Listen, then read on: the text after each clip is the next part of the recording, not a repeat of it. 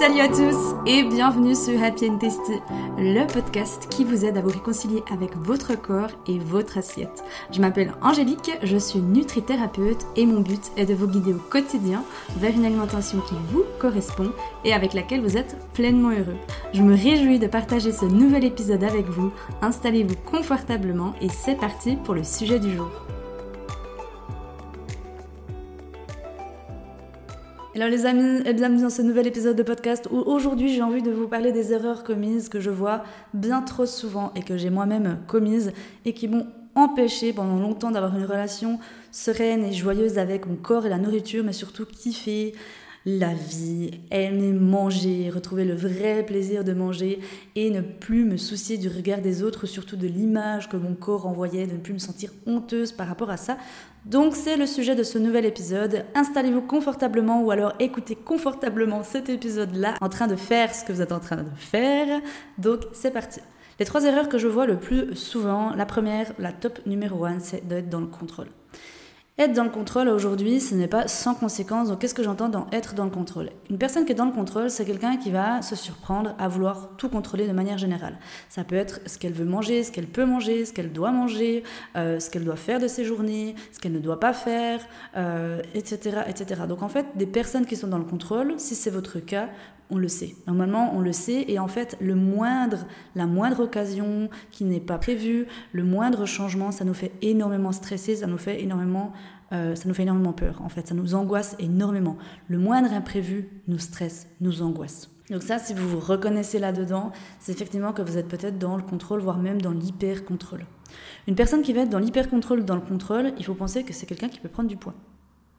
Être dans le contrôle, on prend du poids ou on en perd. Hein. À l'inverse, par exemple, vous êtes en sous-poids et qu'aujourd'hui vous aimeriez pareil retrouver un happy poids, un poids qui nous permet d'être bien dans nos pompes, bien dans nos baskets, bien dans notre tête. On a aussi l'effet yo-yo qu'on peut voir quand une personne est dans le contrôle. Les compulsions alimentaires peuvent découler de ça, les désordres alimentaires, une mauvaise santé de manière générale. Donc vraiment être dans le contrôle, vouloir contrôler son alimentation. Au début, on pense que c'est cool parce qu'on se dit bah voilà, j'ai pas à réfléchir, je me pose pas le chou, je mange ça, ça, ça, basta ça va m'aider à atteindre mon poids que je veux et perdre du poids, etc. Mais en fait, à force, ça va pas du tout nous aider. Au contraire, on va, comme je dis souvent, petit à petit se casser la gueule. Et moi, clairement, c'est ça qui s'est passé pour moi. C'est que je suis de base quelqu'un qui est très dans le contrôle. Ma vie était sous contrôle de manière générale, mais dans tous les domaines confondus, que ce soit le travail, que ce soit les relations amicales, que ce soit ma relation amoureuse, que ce soit mes activités, que ce soit mon sport, que ce soit ce que je mangeais, tout qui était comme dans une case. Il n'y avait plus place à la liberté, il n'y avait plus place à la spontanéité, il n'y avait plus place à la légèreté de la vie et au mouvement de la vie. Parce que je pensais que la vie, c'était, ça devait être rigide. Et puis, euh, je viens vraiment d'une éducation qui était très dans le rigide, très dans le contrôle, très dans le tu dois, ouais, tu dois être comme ci, tu dois être comme ça. Et du coup, il n'y avait plus cette place à cette spontanéité. Et ça, ça m'a énormément coûté par la suite par rapport à ma relation avec mon corps, ma relation avec moi-même. La deuxième erreur que je vois bien souvent, c'est s'oublier, se mettre en dernier, ne pas respecter ses besoins et ses envies. Je ne compte plus le nombre de happy women qui se mettent en dernier de la liste. Enfant, pas enfant, toute personne confondue. Et alors oui, aujourd'hui, j'ai pas d'enfant. Effectivement. Et ça, je sais qu'aujourd'hui, on me le dit beaucoup. Ouais, mais Angélique, euh, euh, t'as pas d'enfant, tu peux pas comprendre ce que c'est. Alors ça, je vous donne raison. Effectivement. Si aujourd'hui vous êtes des mamans qui écoutez cet épisode de podcast, je ne sais pas ce que c'est d'avoir des enfants. Et je pense que les premières années, c'est on se sacrifie. J'aime pas vraiment ce mot sacrifier, mais c'est quand même ça. On sacrifie un peu pour notre enfant parce que ben voilà, c'est un nouveau-né, il est là sur terre, il a besoin de nous et maintenant il dépend de nous. Donc c'est clair que pendant les premières années de vie d'un enfant, je sais pas comment moi je vais réagir en tant que maman, je sais pas comment est-ce que je serai, mais je pense qu'effectivement on s'oublie un peu et c'est un peu instinctivement, c'est le rôle de la maman, si je peux dire ça, même si j'aime pas du tout les clichés, mais je pense qu'il y a un peu ce côté où c'est comme ça. Et après, comme dit, ça dépend aussi de l'enfant, ça dépend s'il fait ses nuits et pas. Enfin bref, ça dépend vraiment de plein, plein, plein de choses. Et je ne veux pas rentrer dans ce sujet-là ici. Mais ce qu'il est bon de faire après, c'est qu'une fois que cette, ce passage est passé, par exemple vous avez des enfants, c'est de tout de suite se dire, ok, maintenant que mon enfant, il arrive à plus ou moins euh, trouver son rythme, que moi j'ai aussi trouvé mon rythme, je vais réapprendre à me remettre en priorité. Et ça, Franchement, les amis, que vous soyez un homme ou une femme qui écoutez cet épisode de podcast, faire de vous une priorité, c'est vraiment important. Ça ne fait pas de nous des êtres égoïstes, au contraire, parce que comme on le dit, on doit d'abord apprendre à s'aimer soi-même avant de pouvoir aimer les autres. Et avec le fait de faire de son bien-être une priorité, c'est exactement la même chose. Si aujourd'hui je fais passer les besoins de tout le monde, de ma famille, de mes amis, de mes collègues, de mon patron, de tout le monde autour de moi, et moi en dernier, c'est là qu'on commence justement à se sentir mal. C'est là où on se sent vide. En fait, on se sent vide. On se sent vide. On est tout le temps à l'affût d'aider tout le monde, mais on ne s'aide pas soi-même en fait. Et ce schéma-là peut s'expliquer aussi pareil par plein de raisons. Souvent, il y a des peurs derrière. Il y a la peur d'être abandonné, il y a la peur d'être rejeté, il y a la peur de la solitude. Puis on essaie un peu de, de combler un peu ce vide à gauche, à droite. Il y a aussi le fait d'être reconnu. Hein, quelqu'un qui va donner beaucoup de services à gauche, à droite, qui va rendre beaucoup de services à gauche, à droite, eh bien, elle va être appréciée de ses collègues, elle va être reconnue, on va la remercier, et ça va lui faire du bien, parce qu'elle aura ce sentiment d'appartenance, elle aura ce sentiment de reconnaissance. Et si elle n'arrive pas à se le donner soi-même, eh effectivement, elle va aller le chercher à gauche, à droite. Donc ça, c'est quelque chose aussi que je remarque souvent. Donc s'oublier, se mettre en dernier de la liste, ça n'arrange personne. Que comme je l'ai dit, si aujourd'hui vous avez des enfants ou pas, mettez-vous en priorité.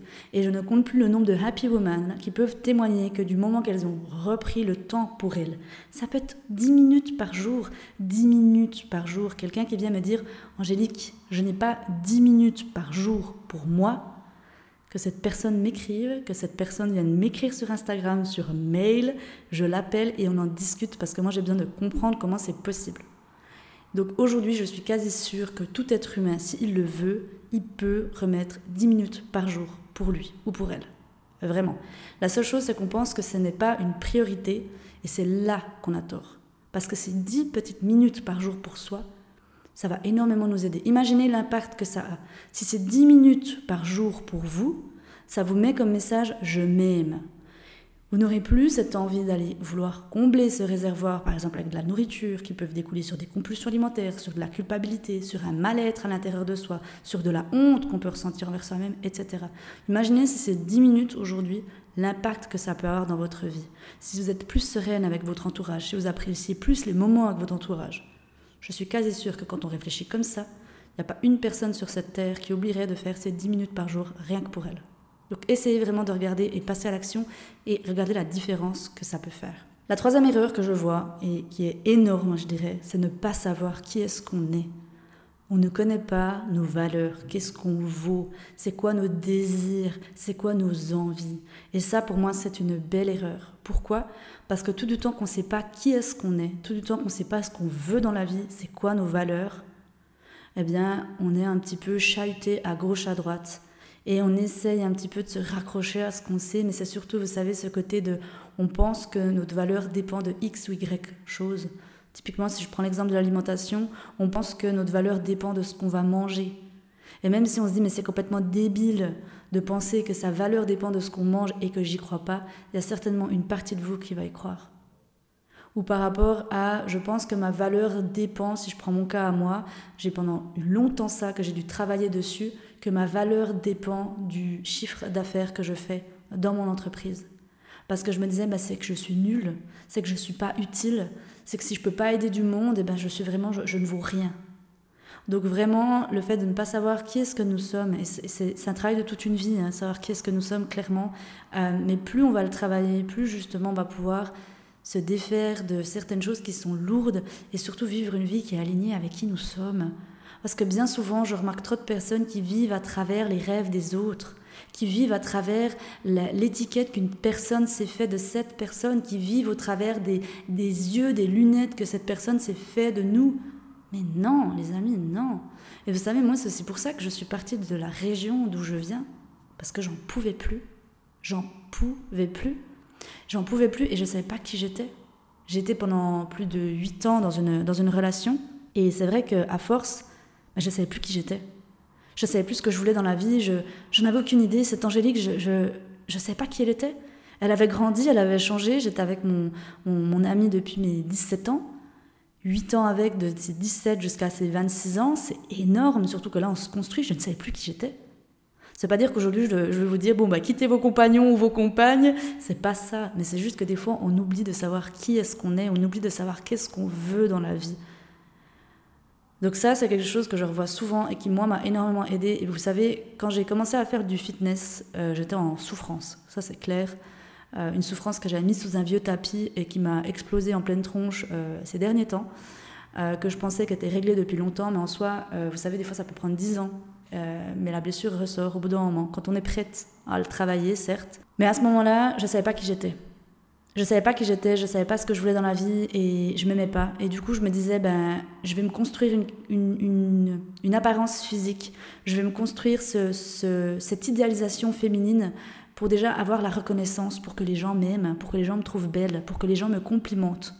Et c'était clairement ça. Et du coup aussi, parce que, je, comme je l'ai dit, je ne savais pas qui j'étais. Je ne savais pas qui j'étais, je pensais que ma valeur allait dépendre de l'apparence physique. Et c'est pour ça que j'ai commencé à faire euh, du fitness et à, modeler mon corps, parce que je me disais, ben, comme ça, on va plus me reconnaître, on va plus m'aimer. On ne fait jamais les choses par hasard. On ne fait jamais les choses dans, un, dans une mauvaise intention. Il y a toujours de base une intention qui est positive, qui vient de nous, qui est positive. Et, et du coup, c'est vrai que parfois, ben, on remarque effectivement, c'est peut-être pas la bonne solution, c'est pas le bon chemin que j'ai emprunté, mais en soi, c'est ok. Ça m'a tellement appris sur moi. Maintenant, par rapport à ça, qu'est-ce que je peux faire? Qu'est-ce que je peux faire de ça? Qu'est-ce que je peux changer? Et enfin, la dernière erreur, et du coup il y en a une quatrième, mais que je voulais quand même en parler, c'est de ne pas prêter attention à nos pensées et nos croyances. Comme je le dis souvent, on se répète souvent les mêmes pensées tous les jours. Si on ne change pas ou si on ne travaille pas sur nos pensées, sur la gestion de nos pensées, tous les jours, continuellement, on va se répéter les mêmes choses. Et pour ça, c'est simple. Je vous encourage à le faire sur, par exemple, trois jours. Tous les matins, au réveil, vous notez vos premières pensées, ou alors le soir au coucher, vos dernières pensées, et vous regardez est-ce que c'est toujours les mêmes qui reviennent? Donc par rapport à ces erreurs, déjà, si elles vous parlent, si ça vous parle, si vous êtes là-dedans, c'est OK. L'essentiel, c'est d'en prendre conscience, c'est de le reconnaître, c'est de l'accepter sans vous en vouloir, les amis. Et la première chose que moi, je peux de toute façon vous encourager à faire, c'est de faire la paix avec la nourriture. Ça, c'est vraiment le big step. Si aujourd'hui vous avez envie de retrouver cette relation avec vous-même, que vous avez envie de retrouver ce respect, cette bienveillance, de vous retraiter avec comme votre meilleur ami, faites la paix avec la nourriture. C'est le premier step, c'est le premier pas. Comment on fait la paix avec la nourriture? Eh bien justement en pratiquant euh, l'alimentation intuitive, en, sortant du contrôle, en, disant bye bye à la culture du régime. Mais vraiment, je sors de ça. Il existe des solutions. Au sein d'Apien Testi, on vous enseigne tout ça avec grand, grand plaisir. Vous êtes toujours les bienvenus. Mais vraiment, step 1, je fais la paix avec la nourriture. Ensuite, de faire un travail sur le développement personnel, sur vous-même. Qui est-ce que vous êtes? Qui est-ce que je suis? Qui est-ce que je suis? C'est quoi ma grande vision? Qu'est-ce que je veux dans ma vie? Vraiment de faire un travail de dev perso. Ça, aujourd'hui, je pense que pour moi, c'est une erreur de juste se dire, et en soi, c'est ok, mais c'est un choix.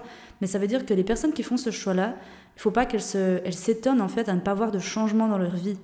Parce qu'une personne qui ne va pas apprendre à savoir qui elle veut, qu'est-ce qu'elle veut dans la vie, qu'est-ce qu'elle ne veut pas, etc., eh ben, c'est une personne qui va, qui va en soi pas bouger, pas grandir, pas évoluer. Et c'est ok, il y a des gens qui seront comme ça qui seront comme ça du début jusqu'à la fin de leur vie, et c'est encore une fois ok. Mais peut-être que ces personnes-là, elles sont bien avec elles-mêmes. Par contre, si aujourd'hui ces personnes-là ne sont pas bien, bah, c'est leur devoir d'en prendre conscience et de changer, de bouger les choses. Et ça, personne ne le fait à notre place. Personne vient un jour taper à notre porte. Bon, je sens que tu n'es pas bien dans ta vie, vas-y, viens, je te donne la solution euh, clé en main. Non, c'est à nous d'abord de le reconnaître. Et ensuite, je regarde autour de moi. Ok, c'est quoi les solutions qui existent? Qu'est-ce que je peux faire pour améliorer cette situation Est-ce que j'ai les outils à ma disposition, oui ou non? Est-ce que je dois me former? Est-ce que je vais chez un coach pour me faire coacher? Est-ce que je vais chez un thérapeute? Etc. Mais vraiment, je regarde qu'est-ce que j'ai à ma disposition et vers qui j'ai besoin d'aller. Et enfin, en dernier, c'est comme je l'ai dit, j'en parle beaucoup aussi, c'est de travailler son mindset. Et ça, pareil, c'est quelque chose que j'ai vraiment aussi intégré au sein d'Apien Testy parce que je vois que ça change énormément et vraiment entre une personne qui travaille son mindset, une personne qui travaille pas son mindset. Donc son mindset, c'est quoi? C'est ses pensées, c'est ses schémas qu'elle se dit tous les jours, c'est ses croyances limitantes, c'est toutes ces choses-là. Et travailler aussi sur cette psychologie positive. Et en soi, bout en bout, ça change énormément de choses. Donc voilà les amis ce que j'avais envie de vous partager dans cet épisode de podcast. Donc pour résumer, les trois erreurs que je vois souvent, c'est un, la personne qui est dans le contrôle, voire dans l'hyper-contrôle. Deux, c'est s'oublier, c'est vraiment se mettre en dernier de la liste et de ne pas respecter ses besoins et envies.